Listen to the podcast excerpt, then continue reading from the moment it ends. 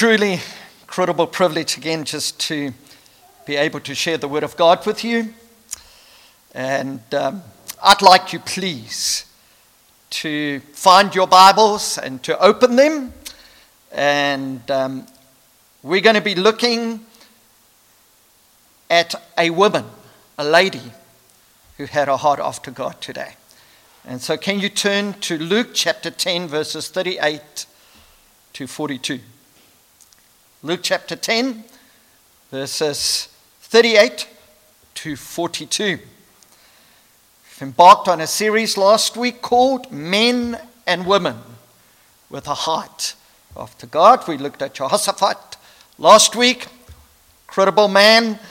You know, and I guess I could have spent another three or four weeks on him. And um, we saw that Jehoshaphat was a man after God's own heart. And the scripture even says that he was a man who followed in the footsteps of his father, yes, grand and great grandfather David, because he had the type of heart that um, God just loved. And so God said that um, he had a heart after God. Um, one of the key scriptures we're looking at is Acts chapter 13, verse, verse 22, which says, After remo- removing Saul, he made David their king. God testified concerning him I have found David, son of Jesse, a man after my own heart. He will do everything I want him to do. And so that's kind of like the key scripture that we're building this series around. And um, David obviously was a man after God, and we'll look at him maybe in a couple of weeks' time. But we see that of David it was said he was a man after God's own heart because he will do everything I want him to do. So that's a major emphasis when we have a heart that is after God, that we would do everything that God tells us to do. And so that's kind of like a sub thought that we're exploring over the next little while. And with Jehoshaphat, you just saw that he inquired after the Lord several times within his account. Whereas his own father, Asa, it says that he stopped asking after God. He actually just did his own thing in chapter 17 of Second Chronicles. And it's a sad story where you see Asaph, Asa, who, who, who knew God, who understood God, but he got sick and he would rather inquire after um, earthly physicians, the Bible says, than actually asking God to heal him. And, um, and then it says of Jehoshaphat that he was a man who sought God in everything. So that's a little bit of an introduction what we spoke about last week. And so this week we want to look at Mary. And it is Mary of Bethany. We've got many different Marys in the New Testament. When you start reading of it, and uh, you see that it's quite difficult and confusing when you look at all of the different accounts. The Mary, uh, mother of Jesus, um, it, it, speaks of um, it speaks about Mary from Bethesda, and so it goes on. And then there are Marys mentioned at the resurrection of Jesus. And so we see that the name Mary was a very popular name within Scripture, particularly within the New Testament Scriptures. But we want to look at a Mary that is um, an incredible character. And um, I would like us to read the scripture and then let's talk about her and see why she is a woman after God's own heart.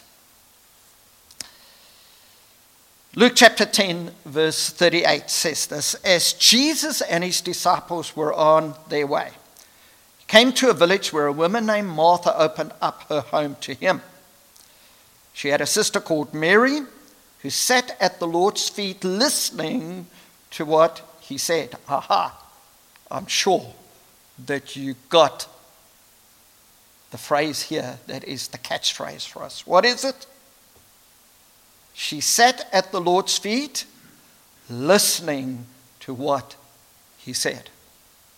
Of Jehoshaphat, it said that he inquired after the, after the Lord. Of David, it was said, he will do everything I want him to do. And then, conversely, of King Asa, it was said that he stopped inquiring after the Lord. So it's good just to pause as we read the scripture, as we notice this. Let me read again. She, it, it, the scripture says she had a sister called Mary who sat at the Lord's feet listening to what he said. But Martha was distracted by all the preparations that she had to be made. She came to him and asked, Lord, don't you care that my sister has left me to do the work by myself? Tell her to help me. Martha, Martha, the Lord answered, You are worried and upset about many things, but few things are needed, or indeed only one. Mary has chosen what is better, and it will not be taken away from her. There is another account that I would like us to read in John chapter 12, verses 1 to 10. So if you can follow along, open your Bibles to that passage. It has such amazing passages, and just see if you can pick up the heartbeat of the Holy Spirit as God speaks to us through his incredible word. John chapter 12, verses 1 to 10 says this Six days before the Passover. Wow. Very relevant, isn't it, today? Six days before the Passover, before Easter, Jesus came to Bethany, where Lazarus lived, whom Jesus had raised from the dead. Here a dinner was given in Jesus' honor. Who do we find? Martha served, while Lazarus was among those reclining at the table with him. You see, Mary, Martha, and Lazarus were sisters and a brother. Then Mary took about a pint of pure nard, an expensive perfume she poured it on Jesus' feet and wiped his feet with her hair. And the house was filled with the fragrance of perfume. But one of the disciples, Judas Iscariot, was later to betray him, objected. Why wasn't this perfume sold and the money given to the poor? It sounds familiar, doesn't it? It was worth a year's wages.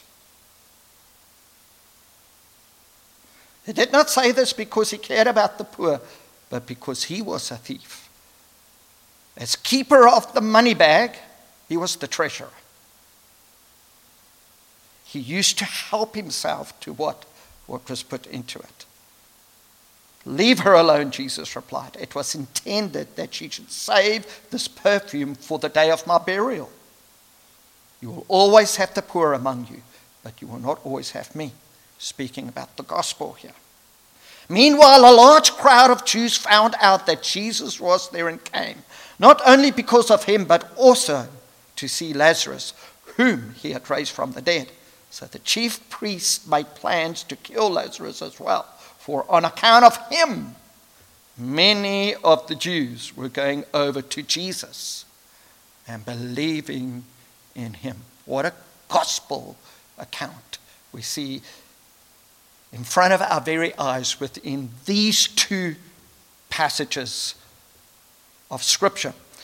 And then there is another passage that is not on the screen, but is found in Matthew chapter 26, verses 6 to 13.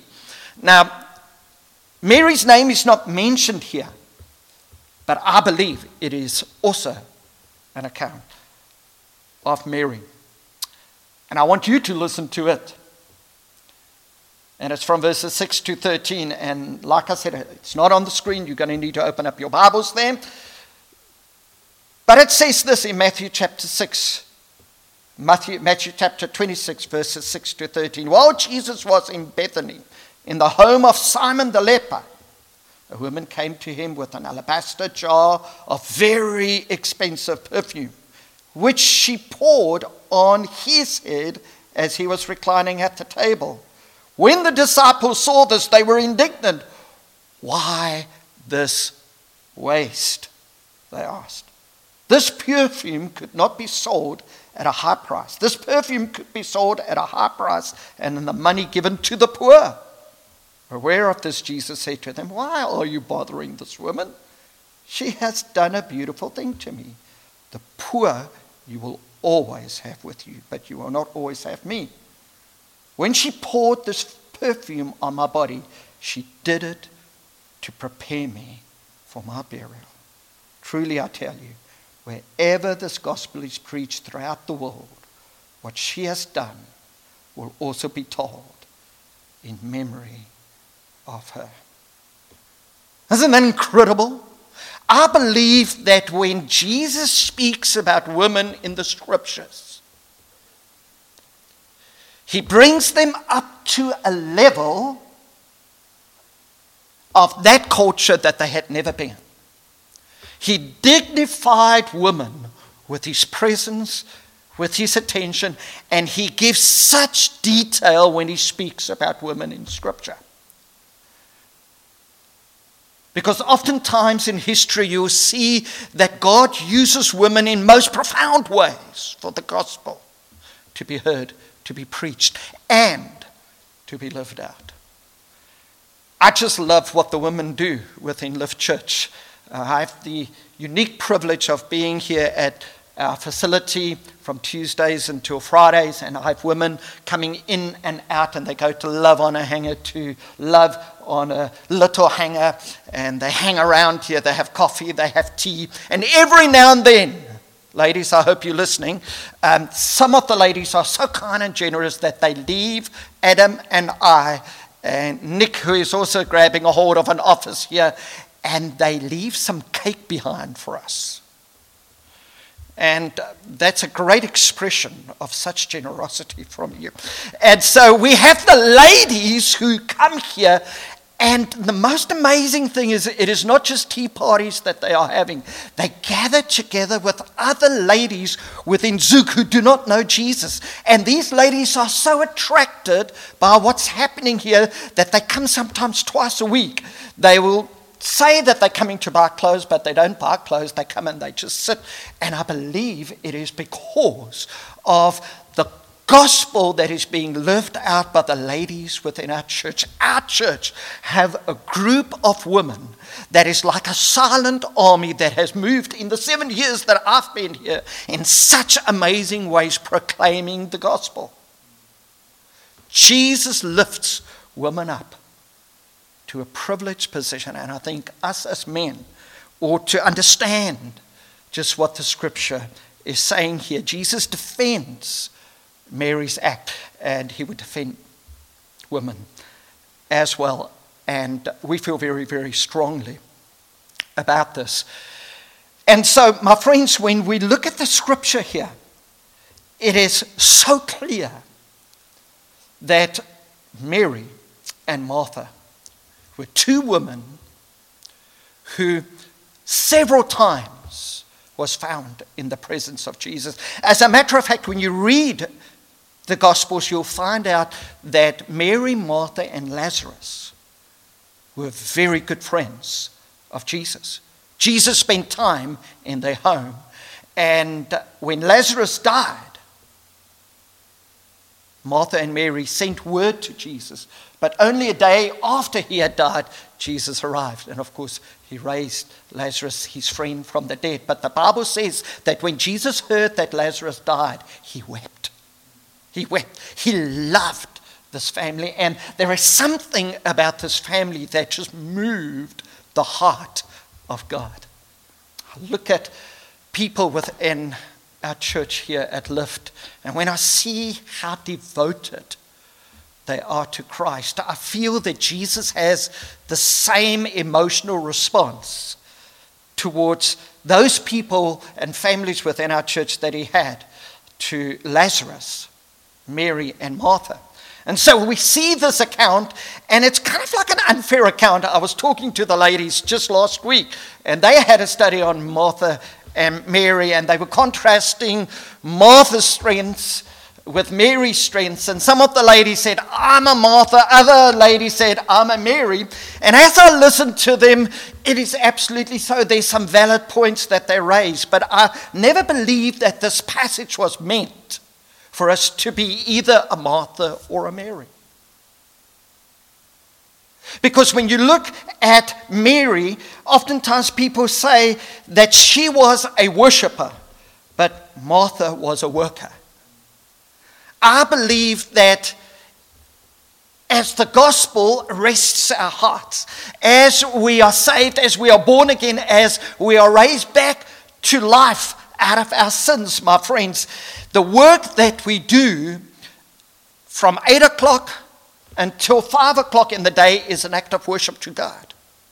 So what you do at Johnson and Johnson's or at Glencore's or, at Zug um, International School or um, the work that you do at home with your children, my friends, I believe it is an act of worship. So everything we do is an act of worship. Although Mary during her act of worship, and I love the passage that I've chosen as our key passage in Luke chapter 10, kind of gives me an insight into why Jesus reacted the way he did about Mary. It wasn't that she was a worker and Mary was a worshiper, but it was because the passage says here so clearly Mary, who sat at the Lord's feet listening to what he said. My friends, I believe true worshippers are those people who listen to what Jesus said says and out of that there is a response that comes from our hearts that is a response of worship. And at your homes and the few people here this is a good place to say amen. Thank you True worship flows out of listening and doing what God says. And that's why, honestly, friends, most of the times when I pray, I have the Bible with me. Why? Because I want to hear what God says through the scriptures. And I want to respond in worship when He speaks. Now, there are times when I'm just walking out in the beautiful, beautiful valleys and, and, and, and, the forests and the mountains of Switzerland where I don't have my Bible with me, but the Word of God is hidden in my heart. It is written on the tablets of my heart. And I walk and I remember Scripture and I quote it. So I read the Scripture from the heart, my friends, and there is an act of worship that happens. Mary focused all of her attention on Jesus while he was speaking, and she listened to him. And out of that, there was an act of worship. What was Jesus saying to her within this context? When you look at the different passages, it must have been quite amazing because, you know, in, in, in the passage within Matthew, it says, um,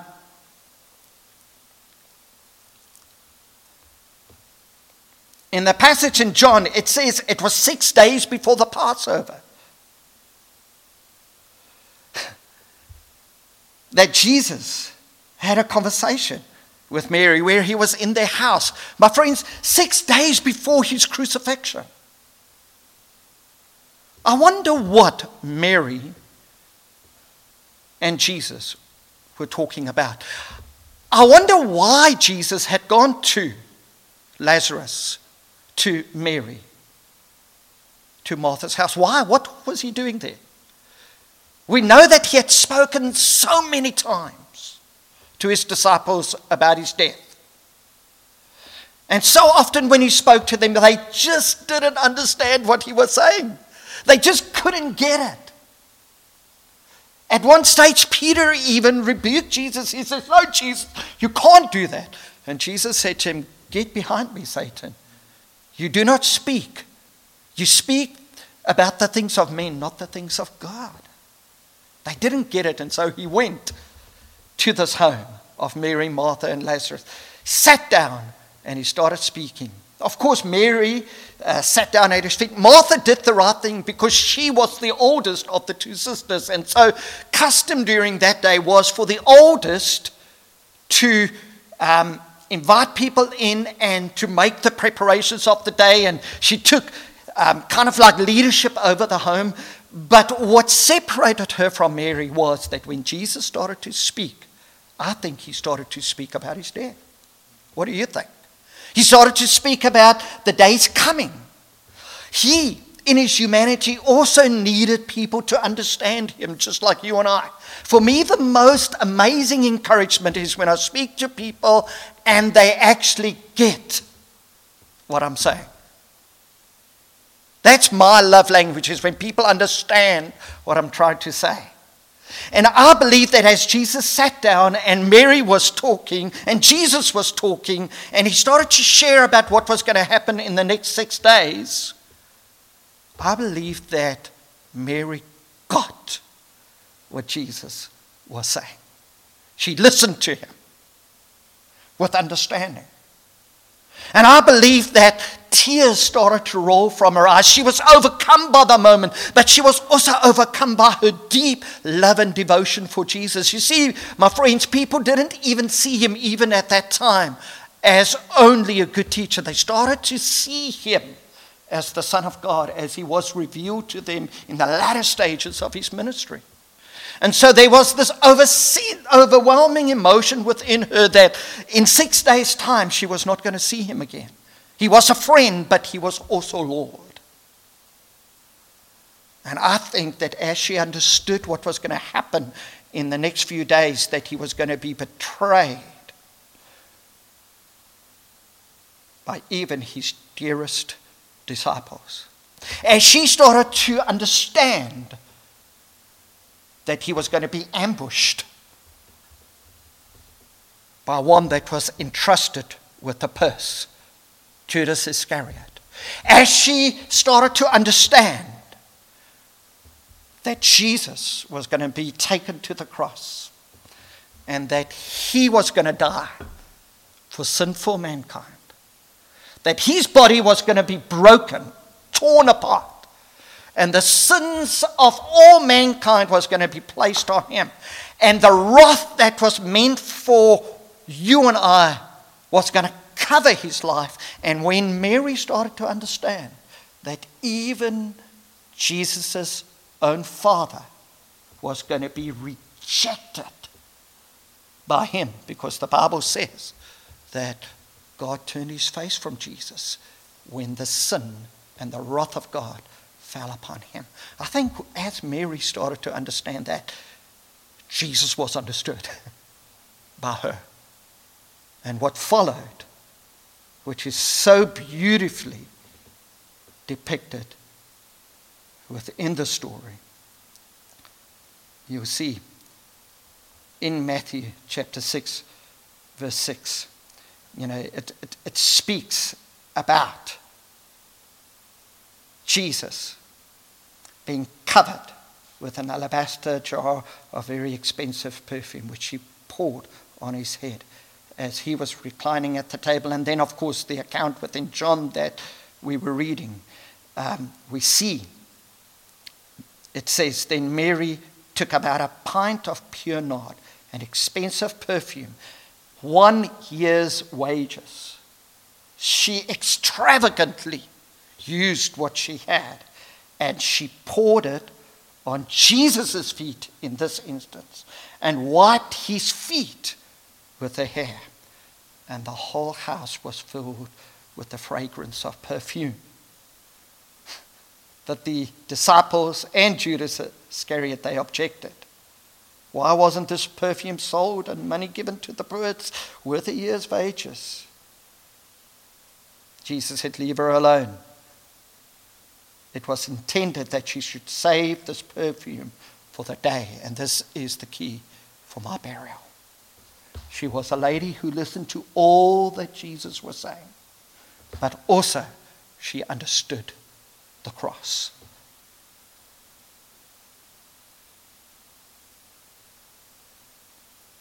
It was intended that she should save this perfume for the day of my burial.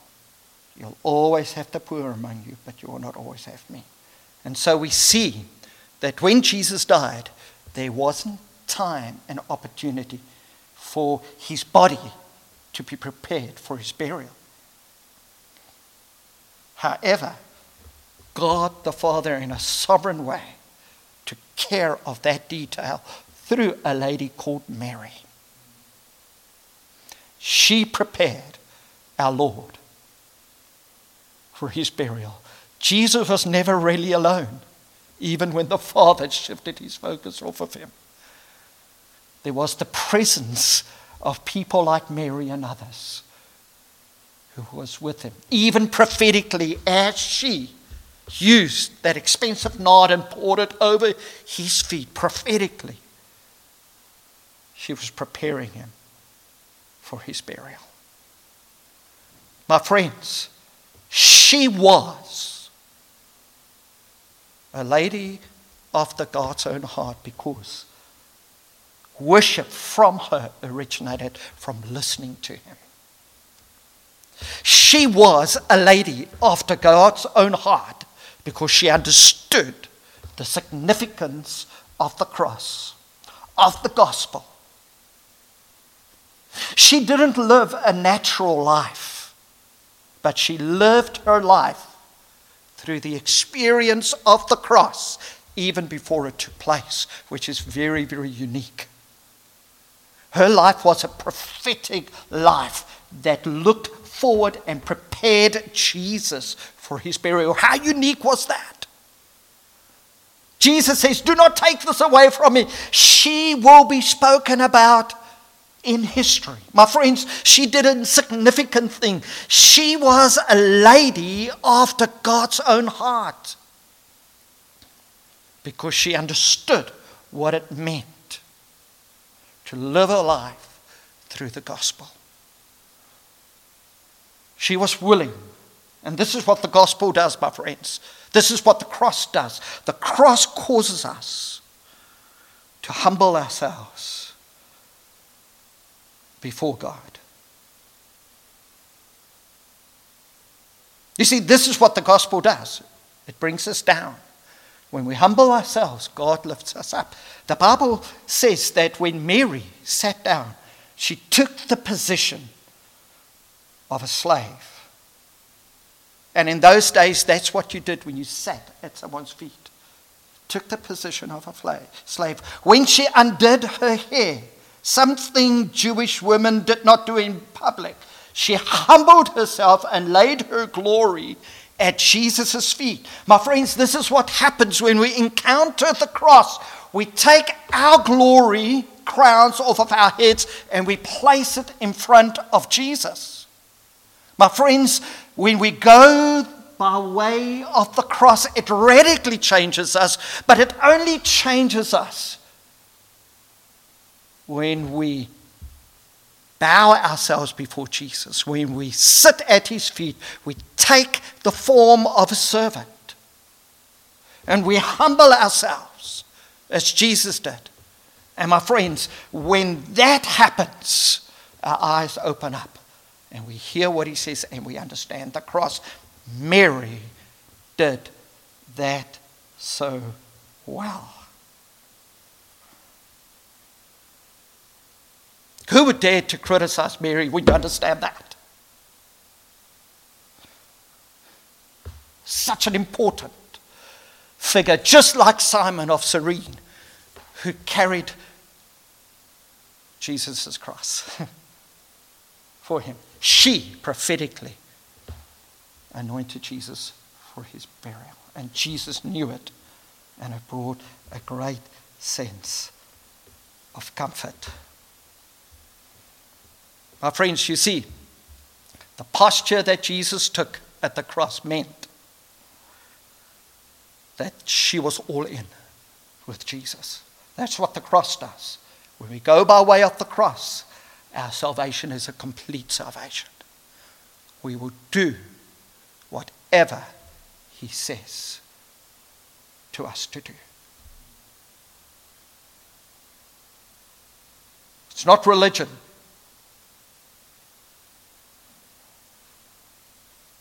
Is devotion to a God that's overwhelmed us with his great love, that he showed to us that while we were yet sinners, the Bible says that he died on the cross for us. This is what was depicted in Mary's mind as she sat there. She wept and she prepared Jesus with that expensive perfume for his burial. I think she gained insights into his life that is not even written about in that moment with Jesus. You see, she was a woman after God's own heart because she listened to what he said. She understood the significance of the cross and she was willing to pay the price to be misunderstood by her culture. The moment she loosened her hair and she let it flow, she was labeled by all those around her. Maybe even her sister, maybe even her brother. Definitely by the disciples, definitely by Judas Iscariot. She paid a price for her devotion for Christ. Oftentimes, we will hear what Jesus says, but we don't listen. Oftentimes, we'll understand what the cross is all about, but we won't go through the gates of the cross. And so we're not transformed. Many sit Sunday after Sunday listening to messages like this, sit in worship service Sunday after Sunday without truly being transformed because the price is too high for them to pay. They will not allow themselves to be misunderstood. You see, there is a price to be paid for worshiping Jesus, there's a price to be paid for serving Him. The price of being misunderstood. Don't you just hate being misunderstood? That's one of the things I struggle with the most is when people misunderstand my intentions and people misunderstand me. It hurts deeply. But we see here with Mary, she had to pay that price. But her focus was on Jesus. My friends, when your focus is on Jesus, you'll pay the price. When your focus is on the crowds and the opinions of men, you will not pay the price. She paid the price, and that's what I absolutely love about her. She was misunderstood and she was criticized. That's what normally happens when someone gives his or her best to the Lord. But there's always a reward that comes from worshiping and serving Jesus. Her reward that she didn't even know about was that she would have intimate fellowship with Jesus. The reward for going by way of the cross, the reward for listening to Him. Listening to the words of Jesus is deep intimacy with God. The reward also that she had that followed her all the days of her life and even after her death is that the whole world will know about her. Isn't that incredible? What a reward, my friends. Jesus says there is a reward for you and I he said in the Gospels, He said, If you deny me before men, I will deny you before my Father. He says, If you acknowledge me before men, I will acknowledge you before my Father in heaven. My friends, the reward for worshiping and following Jesus is that he acknowledges you before the full counsel of God. And they know about you and they applaud your every effort as you follow God. Wouldn't you rather have the applause of heaven than the applause of man, which is fleeting and which is so conditional? Mary did what Jesus said what would never be taken away from her. And we understand that. And with this incredible reward that she has and, and the rewards that has come to us because we've gone by way of the cross, I pray that you and I, just like Jehoshaphat and just like Mary, would be men and women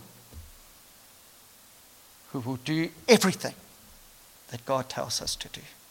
That we would be men and women that will go by the way of the cross. And that we would be men and women that will be devoted to Him in worship.